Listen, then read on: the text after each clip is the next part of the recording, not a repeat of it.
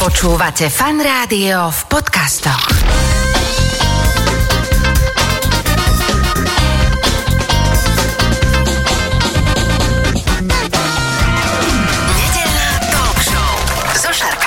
Začína sa nedelná talk show, počúvate fan rádio. V tejto chvíli už vedľa mňa v štúdiu sedí môj dnešný host, eh, psychoterapeut Vladimír Hambálek. Ahoj. Dobre som povedal, že psychoterapeut, hej? Že Áno, som aj psychoterapeut, špeciálne párový. Párový, párový. Hej, K tomu sa dostaneme, budeme sa teda baviť o tých vzťahoch. Súhlasíš teda ty s tým, že naozaj tie vzťahy sú jeden z tých najkľúčovejších faktorov, alebo teda to, čo ovplyvňuje to, ako sa cítime, ako hodnotíme svoj život, že či je nám dobre alebo zle? Bez pochyby. A keď si spomenul to duševné zdravie, tak vlastne každá kolónka, a tak hlavne duševné zdravie je kontinuum, že od, od zdravia úplného po, po nejaké ochorenie, to je kontinuum, ale všetky tie, dajme tomu, že ochorenia duševné, depresia, úzkosti, ale aj tie vážnejšie, sa vlastne prejavujú vzťahovosťou. Okrem iných symptómov, hej, aj fyzické, aj, aj všelijaké, ako keby naozaj vyslovožené neuro, ale teda prejavujú sa vo vzťahoch. Pravdepodobne trpia potom aj vzťahy. A naopak e, môžu byť teda zlé alebo nezdravé vzťahy aj nejakým zdrojom nejakých e, duševných nepohôd a možno až Mm, Lebo mm, tie, tie, hej, vzťa, hej. tie vzťahy, e, naozaj, to môže byť teda Hej. partnerské, ale môže to byť aj také, že otec, dcera, matka, dcera, Hej. a rodičia Rozumiem. teda, čokoľvek. Hej, hej, ono to je vlastne taká rovnica, alebo do, do seba uzavretý kruh.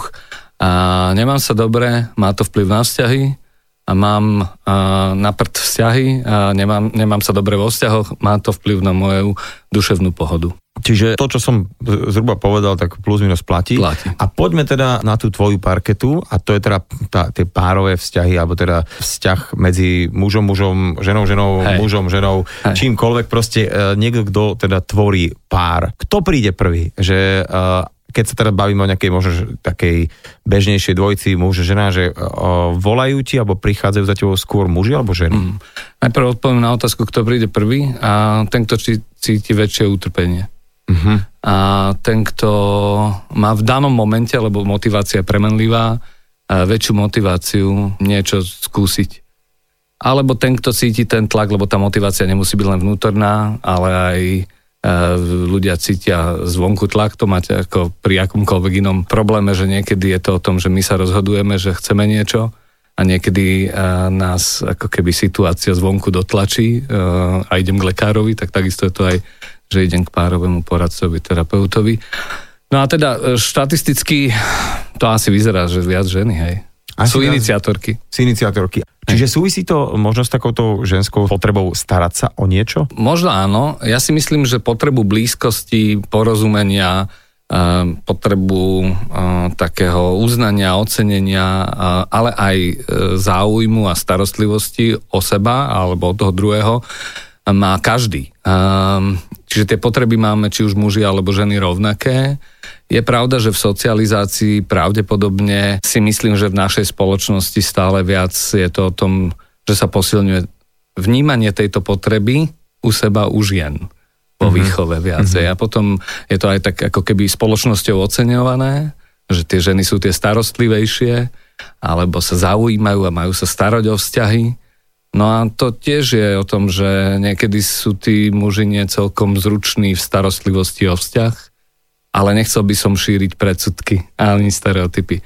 A Preto, lebo tie potreby máme rovnaké. Blízkosť, porozumenie, a ocenenie, uznanie, možno súcit, spolucítenie s tým druhým máme rovnaké. Otázka je, do čoho sme boli socializovaní. Budem navezovať na to, čo sme sa rozprávali pred maličkou chvíľkou a teda, že či sa dá dať do rovnice niečo také, že mám také vzťahy so svojím okolím a so svojimi partnermi, kamarátmi, aký mám vzťah sám k sebe, že súvisí to nejako? Ak zažili ľudia v rodine, kde sa narodili, taký ten zážitok, že vzťah je bezpečný priestor, vo vzťahu môžem byť autentický a dokážem byť aj prijatý a porozumený. Potom to v živote vedie k tomu, že majú so sebou lepší vzťah, lebo tie vnútorné vzťahy, ktoré my máme, sú vlastne zvnútornené zážitky s druhými ľuďmi, najčastejšie, ktoré vznikli, keď sme boli malé deti.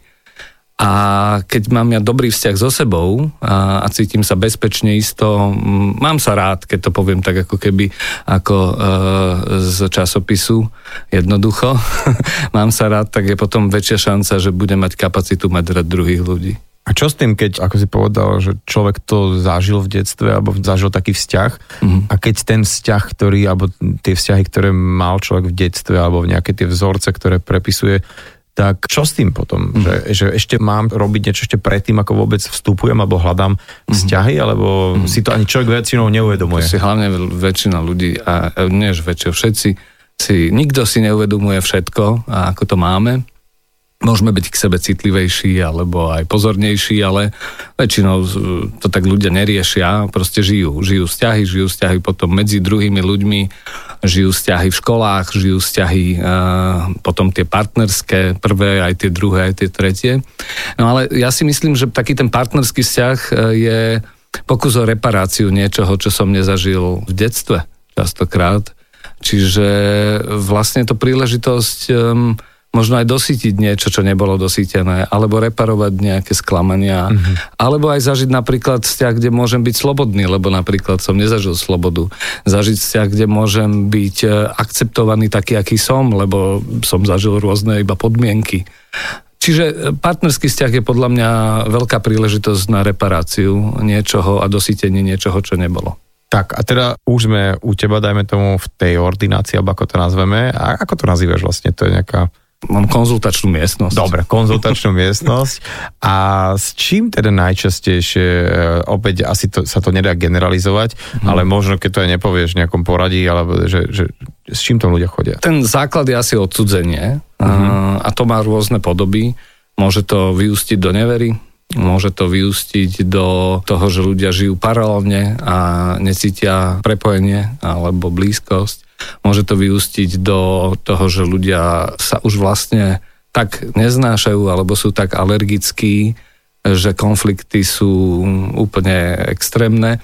Alebo to môže vyústiť do toho, že jeden človek naozaj seriózne trpí, keď už je ten deň duševného zdravia nejakým ochorením, napríklad depresiou a prejavuje sa to potom aj e, v rôznych oblastiach párového spolužitia, či už v intimite, sexualite, alebo sa to môže prejaviť, e, ja neviem, v tom, že, že proste už nevládzem s týmto mužom alebo s touto ženou. Teda keď za tebou prídu klienti, alebo tak je to tak, že je niekto iniciátor jeden, alebo sú obidvaja už nejakým spôsobom uh, rozbehnutí že chcú zachrániť, zvrátiť, opraviť vzťah, alebo ako to je? Ľudia sa väčšinou už potom dohodnú, keď prídu a tá dohoda nemusí byť o tom, že teraz akože strašne ideme pracovať na vzťahu, ale tá dohoda môže byť, no dobre, tak to vyskúšam. Alebo tá dohoda môže byť, no dobre, tak keď ma už trochu ťacháš za uši, tak, e, tak ja idem. Alebo tá dohoda môže byť, že ja to tu pretrpím, lebo musím, Uh-huh. A, a aj si... tak ti ukážem, že to, to, že nefunguje. to nefunguje. Takže hej. môže byť rôzne konštelácie aj od toho, že vlastne ľudia prídu na to, že naozaj v tomto e, priestore s nejakým odborníkom môžeme možno nájsť nová cestu k sebe. No to je také ideálne, čo som povedal, ale všetko je možné.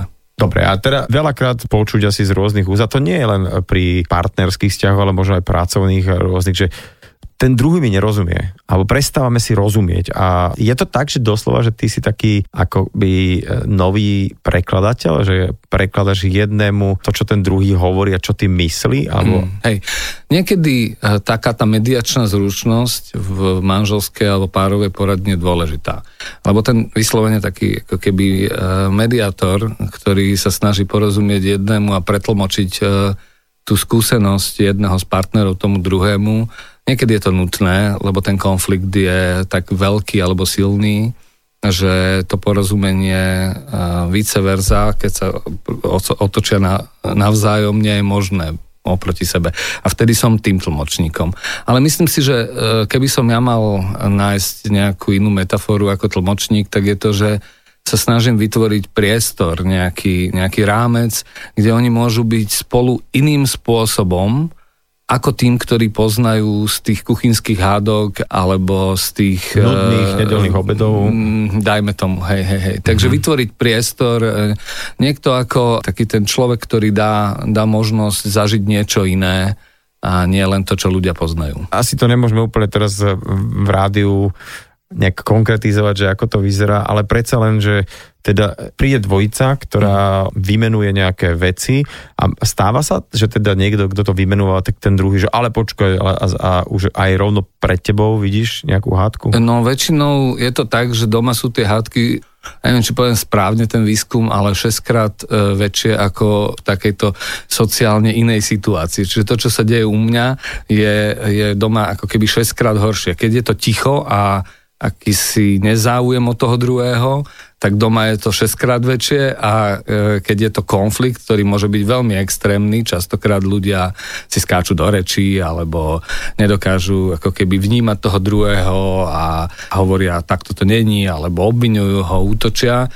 tak doma je to 6 krát horšie. Mm-hmm. a možno nie 6, možno že len 2. Ale Dobre, pointa je, že áno, keď sa pýtaš na tú otázku, či, či m, sú vzťahy, a, kde ten konflikt vie byť veľmi deštruktívny a zároveň len to je priamo v tej miestnosti, tak áno, je to tak. To býva to a ty tým pádom už zo skúsenosti vieš, že tak toto je nič proti tomu, čo sa asi deje doma a, že, to že, že, a... Možno, že práve na to im dokážem častokrát vytvoriť ten priestor, lebo sú samozrejme vzťahy, ktoré potrebujú aby veci boli pomenované, lebo sú niekoľko rokov alebo aj desiatok rokov nepomenované, mm-hmm. takže tým práve pomáham v tom, aby našli možno odvahu alebo slova, ktoré by priamo ho hovorili o svojom prežívaní alebo o prežívaní. Takže sú vzťahy, kde to e, potrebujem regulovať, aby ľudia sa dokázali vnímať a počuť e, a nielen rozprávať a sú vzťahy, kde e, ľudia práve potrebujú posilniť v tom, aby niečo bolo vyjadrené. A je to tak, že ten, dajme tomu prvý, čo sa ti ozval, tak má nejakú tendenciu považovať ťa za takého akoby svojho advokáta, že vidíte, vidíte pán Hambalek, čo som vám hovorila, že toto presne mi robí aj doma. Ľudia vo všeobecnosti radi hrajú, jeden kolega to nazval psychologické hry a pomenoval to takým trojuholníkom, že že je tam taký prenasledovateľ, potom je tam obeď a potom je tam záchranca. A teraz keď hovoríš ten príklad, že no vidíte pán doktor, tak áno, sú ľudia, ktorí sú zranení, niečím, čo počuli, alebo sa ich dotklo a idú e, za tým pánom doktorom v vodzovkách, aby bol ich spojenec, aby bol ten záchranca. Takže oni sa cítia ako obed, idú za tým záchrancom a namiesto toho, aby pomenovávali, čo sa im nepáči vo vzťahu e, s tým človekom, ktorý im ubližuje, alebo kde cítia, že nie sú porozumení. E, ja si nemyslím, že môj job je byť záchrancom nikoho. E, môj job je dokonca ani nevytvárať koalíciu e, ani s jedným, ani s druhým. Môj job dokonca ani není možno straniť niekomu, čiže ak už mám straniť, tak straním obom, ale hlavne môjim klientom nie je jeden človek. Mojim klientom je vzťah. Mňa ani mm-hmm. tak nezaujíma ty, alebo tvoja žena, alebo tvoj parťák, ale to, čo je medzi. A to nie všetci vidia, že existujú v tej miestnosti vlastne tri entity. Keď to zoberieme tradične rodovo muž, žena a niečo, čo je medzi nimi a to je ten vzťah. Mojim klientom je v tej chvíli to, čo je medzi. A ty teda to, čo je medzi, sa snažíš zachrániť uh alebo te, lebo taká je mhm. objednávka, mm. ale kedy je pre teba taký signál, že fíha, tak toto už už aj možno neskoro prišli. Mm. Ja mám samozrejme nejaké hodnoty, aj mám nejaké názory na to, čo je pre ľudí dobré, ale nie som tam od tohoto. Mm-hmm. Čiže ak si povedal slovo zachrániť, tak to není môj job. Môj job je porozumieť tomu, čo tí ľudia potrebujú a niekedy to je, že chcú zachrániť ten vzťah. A niekedy to je o tom, že potrebujú porozumieť tomu, že prečo si ubližujú, aký to má zmysel v ich živote, že že takto deštruktívne sa k sebe správajú, odkiaľ to ide, aký to má zmysel v ich živote a pre ich vzťah a čo to tomu vzťahu dáva a čo to naozaj berie, lebo častokrát e, niektoré veci, ktoré vyzerajú deštruktívne a vzťahy aj vytvárajú a spolu udržiavajú. Takže môj job není nič zachraňovať. Ak chcú niečo zachrániť oni, tak im v tom môžem pomôcť. Ak chcú niečomu porozumieť, tak im môžem pomôcť. A ak chcú nájsť e, cestu od seba, spôsobom, aby sa nezranili a neublížili si v tom, tak im v tom môžem pomôcť. Mm-hmm. Je ako pri každej inej, teraz mm, až by som povedal, že chorobe u lekára, tiež rozhodujúce to, že v akom štádiu ten človek príde, alebo že tiež, že keď tie konflikty sú už naozaj tak preostrené a už také prehnité, že to tak o tom? Je aj terminálne štádium, ste. Hej, no, neviem, či chápeš, že vidím, že už chápeš, ale že, čiže hey, závisí to od štádia? Závisí to aj od štádia, ale na druhej strane ti chcem povedať, že napríklad aj vo funkčných vzťahoch, alebo vo vzťahoch, ktoré sú založené na bezpečí, dôvere a láske, e, sú momenty nenávisti. Alebo sú momenty, keď už naozaj e, som zúfalý. E, dôležité je naozaj, či je možné, hlavne čoho je viacej, a či to štádium naozaj není, ak som to povedal pre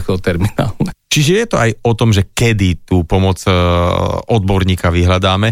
Niekedy to už prešvihneme a už je to, ako si povedal, v terminálnom štádiu a nedá sa s tým nič robiť. Je teda niekedy dobré e, partnera tak nehať ako keby vyhrať v tom konflikte, lebo aby nestratil záujem vôbec do nejakého rozhovoru ísť, alebo netreba s tým nejak kalkulovať? By som bol veľmi nerád, aby e, ľudia hrali to, čo som pred časom povedal túto, že psychologické hry.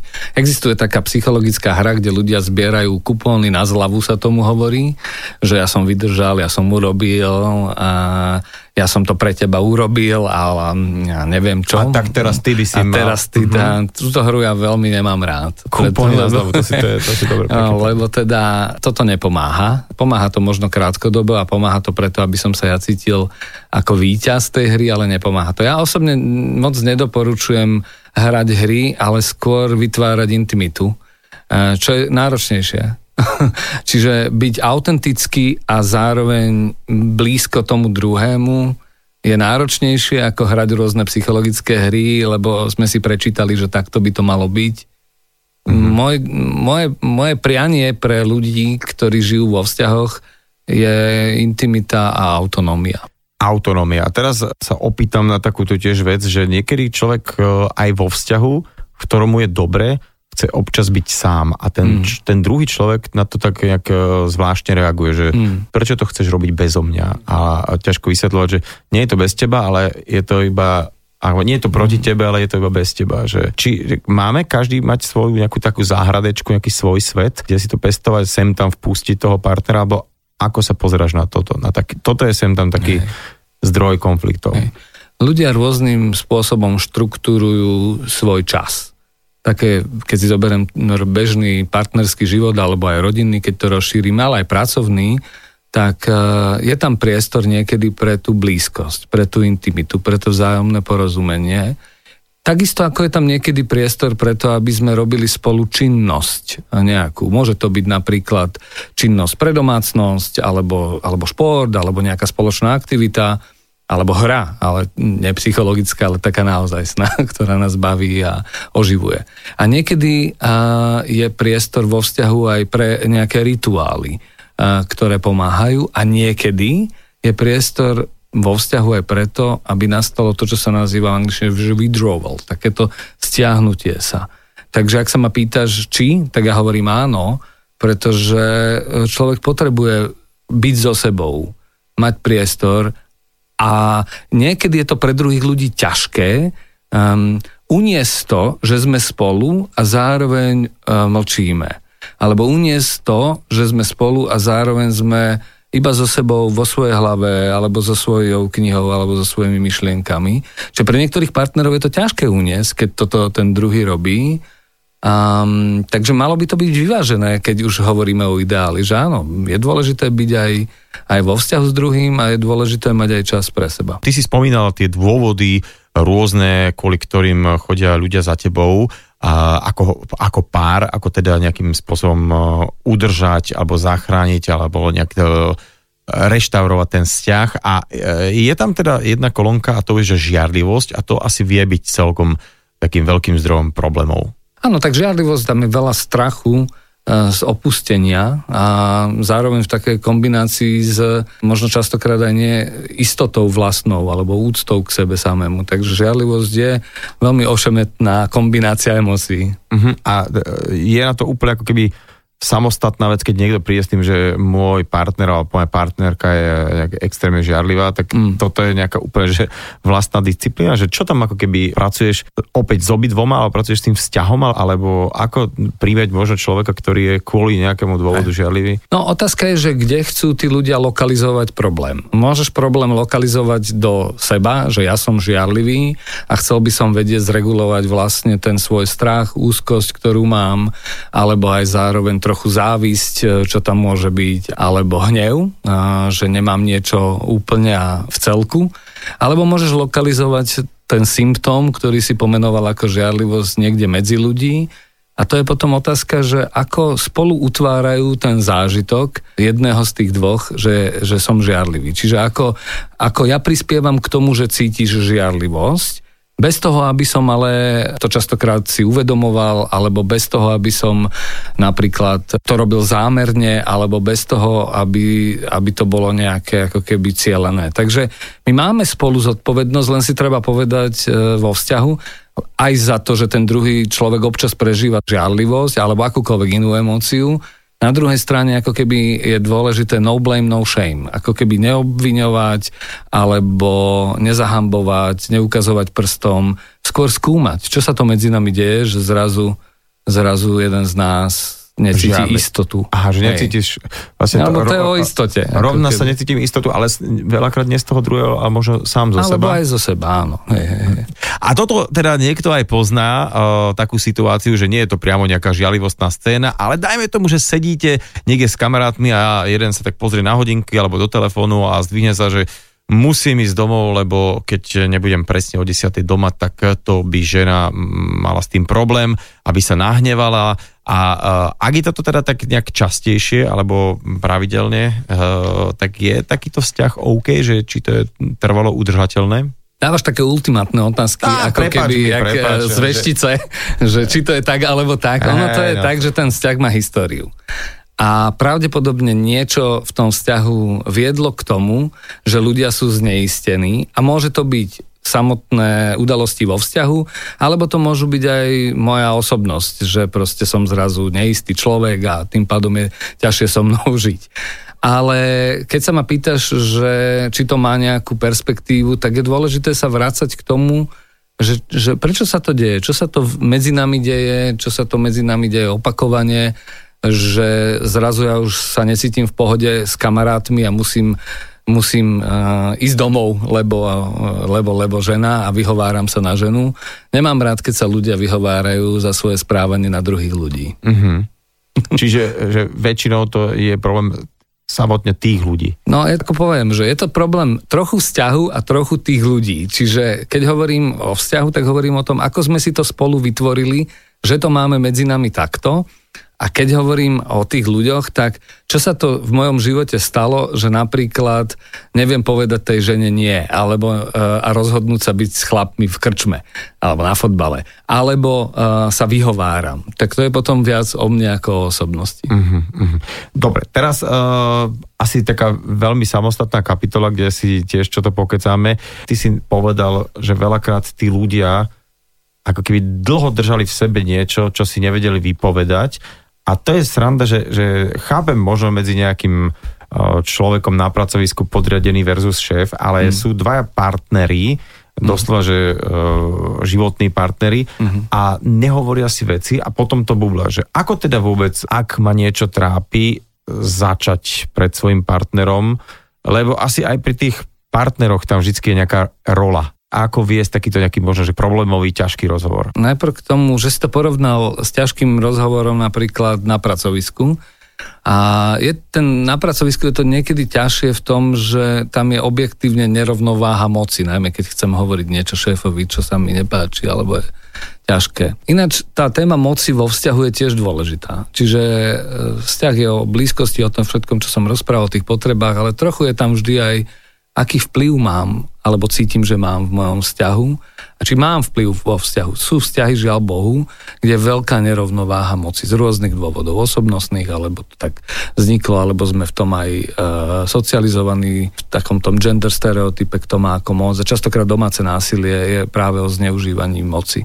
A nerovnováhe moci. To len som trošku pomudroval, vrátim sa k otázke. E, čiže ak si aj myslíme, alebo cítime, že máme rovnosť v tom vzťahu a že, že mám aj ja moc a že chcem a viem a môžem otvoriť ťažký rozhovor, tak je naozaj dôležité nájsť tie správne slova, na ktoré sa ty pýtaš, že ako sa vlastne rozprávať, tak aby som nezranil toho druhého, neublížil, ale zároveň aj pomenovával a zároveň mu dal aj priestor. Dobre, sú nejaké situácie akútne, kedy potrebuješ rýchlo niečo povedať v tomto momente, ale na druhej strane sú veci, ktoré sa vlečujú, zakusuješ si do jazyka, predýchávaš to, stále to nejak nehovoríš, ale a uvedomuješ si, že ak to takto pôjde ďalej, tak to môže prerásť do obrovského problému. No a ako sa teda pripraviť na takýto rozhovor, keď to chceš otvoriť, aby to teda nejak dobre dopadlo? To je otázka možno uvedomenia si toho, čo chcem naozaj e, otvoriť je to téma uh, nejakého správania, ktoré ma irituje, alebo je to téma nejakých nefunkčných dohôd, to už je ťažšie. Ne? Že mm-hmm. dcera príde neskoro domov a uh, počuj, platí, že o 11. a ty si došla o jednej alebo o pod... To je jedenkrát, je to o správaní, je to ľahšie, ako keď vytvoríte dohodu, že dobre, že o 11. a ona začne chodiť domov o 11. o 2. v taxikom s kamarátmi akokoľvek a v tej chvíli zistíte, že neplatia dohody, že máte nejaký vzorec správania, ktoré sa vám nepáči.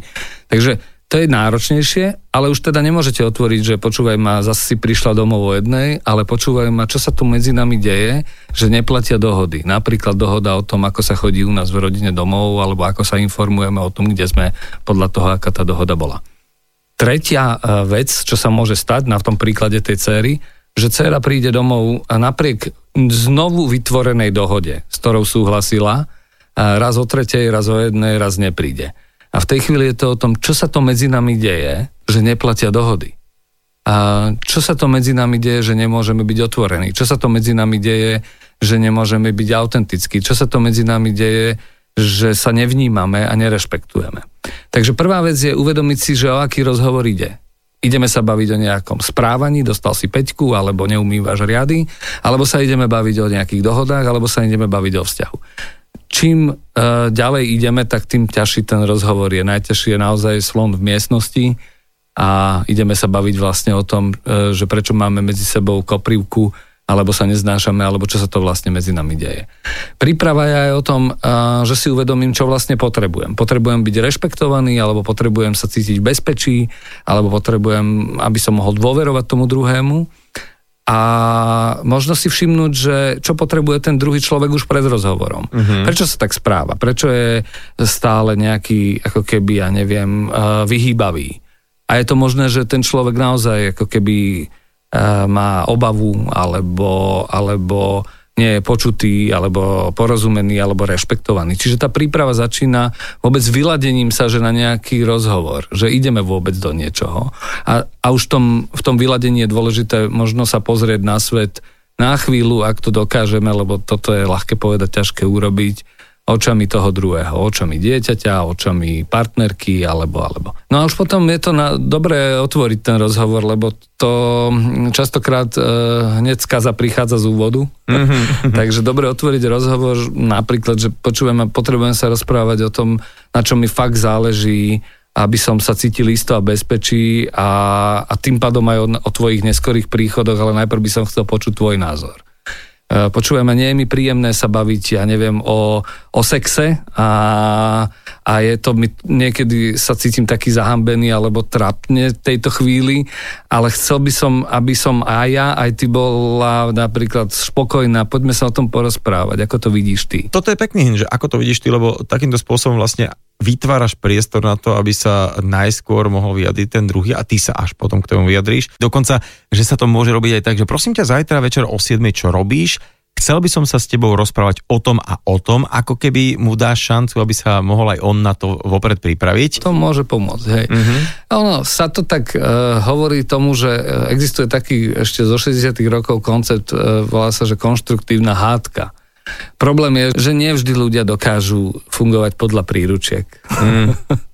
Ale áno, majú tie príručky zmysel a vedia inšpirovať, ale aj tak sa najprv potrebujeme vnútorne pripraviť, cítiť sa istý, mať záujem od toho druhého, dôverovať sebe, že to má zmysel a dôverovať tomu druhému, že to spolu dáme a keď toto tam je, tak potom sa jednoduchšie aj otvára rozhovor, aj počúva toho druhého. A dá sa nejak, že uh, si stanoviť že pred týmto, ja neviem, ťažkým rozhovorom, že spokojný budem vtedy, keď padnú odpovede na tieto otázky mm-hmm. a až tedy to ukončím, alebo, alebo sa to môže nejak Aha. znepríjemniť celé už, e, ako si povedal, že skáza môže prísť hneď z kraja. Hej, no ja, uh, ja, ja si myslím, že je dôležité premyslieť, že čo je dobrý, dobrý koniec nejakej interakcie a možno to bude len z počiatku o tom, ak je to dlhodobé a trvá to niekoľko mesiacov, rokov, možno je dobré začať len tým, že počúvaj ma, poďme si povedať, ako to vidíš ty a ako to vidím ja. Žiadne riešenia, žiadne presvedčania žiadne ako keby stratégie, ako to urobiť inak. Niekedy treba začať len tým, že, že pomenovať veci, uhol pohľadu a nechať chvíľku e, to v sebe ešte doznieť. Um, možno niekedy sa už dá baviť aj ďalej. Ďalej sa dá baviť, že čo sa s tým dá robiť. Či to má riešenie. Alebo možno ešte predtým, že OK, či chceme uh, to mať v tom vzťahu inak. Čiže najprv len pomenovať veci, rozhovor o pomenovaní veci. Hm, tak toto u nás je. Niekedy je to potom aj o tom, že tak čo, poďme sa porozprávať o tom, po čom to vlastne túžime. Akú nádej ešte máme. A to ešte tiež nie je o riešeniach. To je len o tom sne. Uh-huh. A niekedy je to o tom, že tak poďme aj prakticky sa pozrieť, či sa s tým dá niečo robiť. A ešte to neznamená, že aj keď e, by sa s tým dalo niečo robiť, že to hneď budeme robiť. Uh-huh. A možno je niekedy už aj situácia, že tak poďme vytvoriť tú novú dohodu. A teda, uh, že toto, čo si hovoril, že to je taký, že, ten, že poďme si teraz povedať, ako by to bolo ideálne pre mm. teba a, a ja ti poviem tiež, aké to bude ideálne pre mňa mm. a že kde sa to teda nejakým spôsobom mm. rozlaďuje a že čo s týmito tromi vecami, hej? Že hej. ako keby, že hej. iba to nahodiť. Hej, iba to nahodiť. Lebo niekedy ľudia chcú všetko a hneď mm-hmm. a to sa nedá. No áno, keď sa problém vytváral postupne možno niekoľko týždňov, mesiacov, do konca rokov, tak e, lebo sme boli ticho, tak nemôžeme očakávať, že sa to vyrieši zo dňa na deň. Uh, ono, naozaj, keď už s niekým človek býva, má deti, uh, hypotéku, psíka, je dobré, aby ten vzťah naozaj fungoval čo najlepšie a sem tam raz za čas si treba povedať, čo človeka zožiera, čo cíti urobiť si aký audit? Hej, no tak áno, tak sú aj také americké knižky, ktoré tvrdia, že vlastne v tom vzťahu si treba robiť aj takýto audit a, mm. a že treba to všetko plánovať Keby som bol vedel, že to je z knižky, tak to nepoviem. Ako, to, to je hrozné, ja, ja, Zase si myslím, ja že... Ja tiež nemám rád tieto, hej, tieto, tieto motivačno... No také tie motivačné príručky. Ježiš, no, hej, kau, kaučovské. Hej, hej, hej. A tak oni majú zmysel. Ale hej, len, lebo... či sme toho schopní, je otázka. Či sme schopní žiť ten život podľa tej príručky a z nejakého aspektu určite niekedy áno a niektoré veci sú nám príliš cudzie, takže to nepôjde. Čiže niekedy riadiť vzťah ako firmu je síce pekné, ale nevždy to ide, hej, mm-hmm. podľa príručky. Ja chcem len povedať, že pre mňa je dôležité možno, keď sa už bavíš o tých rozhovoroch, hľadať hodne veľa spoločného. Že, či už je to spoločný sen, ak tam ešte nejaký je alebo je tam to, na čom sa vieme zhodnúť. To je veľmi dôležité. Ja niekedy pomáham ľuďom tak ako keby vyslovene v ťažkých rozhovoroch používať takú stratégiu tiež z príručky. Napríklad, že ospravedlňujem sa, to, čo som povedal, ťa mohlo zraniť. Omyl pripúšťam, naozaj si viem predstaviť, že nie je úplne totálne pravda, čo som povedal, ale obaja sa môžeme, to sú tri očka, obaja sa môžeme zhodnúť na tom, že a na čom sa môžeme zhodnúť. Možno je to o tom, že chceme spolu byť, alebo, alebo že sa chceme aspoň teraz ako keby e, porozprávať o niečom, čo dáva obom zmysel. Takže ten spoločný záujem je veľmi dôležitý vo vzťahoch a možno si uvedomiť, že či je. Teraz taká otázka, opäť to bude také zovšeobecňujúca. A keď teda k tebe niekto príde v nejakom takom, nazvime to ešte riešiteľnom štádiu, že je to na jedno, dve, tri, päť stretnutí, ako, ako často, alebo aká intenzita toho stretávania sa u párového terapeuta je potrebná, že dá sa to niekedy, že naozaj jednou návštevou posunúť, alebo dáš tým ľuďom nejaký čas a vráťte sa počase, alebo je dobré to robiť nejak Záleží na tom, že, e, že s čím tí ľudia prichádzajú. Ak prichádzajú ľudia s tým, že chcú kompletne transformovať svoj vzťah, aby začali spolu žiť nové kvality, alebo tie kvality, ktoré stratili, aby sa obnovili v tom vzťahu, tak to je dlhodobá práca. Ak ľudia prídu preto, lebo sa chcú na niečom, o niečom porozprávať, alebo zhodnúť, alebo rozhodnúť, tak to môže byť kratšie samozrejme. Čiže ja mám skúsenosti, že e, ľudia prídu a e, mám 3, 4, 5 sedení, to je tá krátkodobá práca a mám skúsenosť, keď chcú naozaj ľudia objaviť čo nevedomo je, sa vlastne medzi nami deje a, a, a zároveň ani spolu, ani od seba sa to častokrát rozpráva, mm-hmm. tak e, a chcem tomu vlastne lepšie e, porozumieť, chcem mať na to náhľad, tak to je veľmi, veľmi taká dlhodobá práca. Alebo keď je tam veľa bolesti alebo traumy, e, ktorú si v tom vzťahu ľudia zažili a napriek tomu chcú v tom vzťahu ostávať tak e, práca s tou traumou e, je oveľa dlhšia ako... Kým ako, sa to spracuje mm, celé hej, a, nielen, že... že... Hej, hej, ako, akože aj, aj mediácia je napríklad jedno z riešením vyslovene, ale tam musí byť napríklad ohraničený konflikt. Že budeme sa baviť o tomto, o tomto sa chceme dohodnúť, vtedy mm. je možná mediácia. Ale ja sa teraz nebavím o mediácii, hovoríme sa o tom, že chceme nejakým spôsobom sanovať vzťah a to je dlhodobejšia práca. A teda vrátim sa na začiatok, čo som to viackrát spomínal, že máme dnes uh, Svetový deň duševného zdravia. A teda ako ty vnímaš to, že dobrý vzťah podporuje, respektíve zlý alebo teda nezdravý vzťah vie pekne zatočiť uh, s duševným zdravím jednotlivca? My sme vzťahové bytosti. My vlastne neexistujeme mimo vzťahov. Jednak preto, lebo sme sa do vzťahu zrodili, čiže kvalita nejakého vzťahu vlastne utvárala našu identitu, čiže neustále ten vzťah ktorý sme zažili ako primárny, alebo aj potom tie ďalšie s širšou rodinou, s rodičmi, s učiteľmi, s priateľmi, si v sebe stále nesieme. A celé naše vnútorné, celý náš vnútorný život, naše snenie, keby sme sa na to pozreli, tak častokrát súvisí s kvalitou tých našich znútornených vzťahov.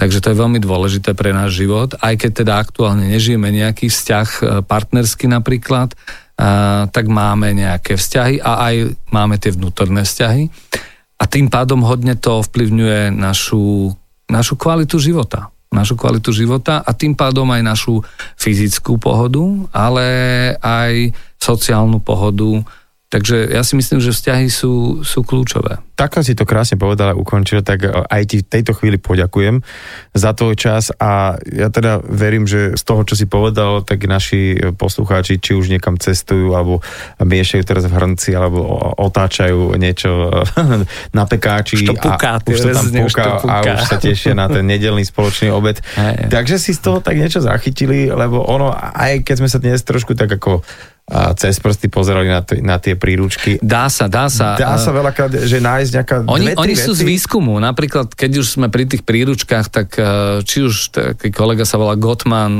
robil dlho, dlho longitudinálne štúdie o partnerských vzťahoch a naozaj vydefinoval sedem nejakých kritérií a dá sa učiť vzťahovosti, dá sa učiť komunikácii. To všetko funguje, hľadajte to, inšpirujte sa, len nebuďte upety, nebuďte upety a nemyslíte si, že, že keď si to prečítate v príručke alebo pôjdete na kurz asertivity, že zrazu budete asertívni. Mm-hmm. Ale môže vás to inšpirovať, môže vás to podnetiť, môžete experimentovať, môžete hľadať svoju vlastnú cestu, ako byť asertívny napríklad, alebo ako byť vo vzťahu, ako, ako jasnejšie byť s druhým človekom.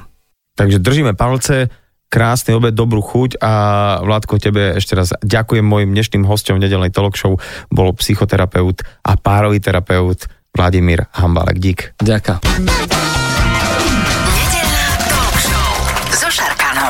Talk show so Šarkanom v premiére každú nedeľu od 10. do 12. vo Fan Rádiu.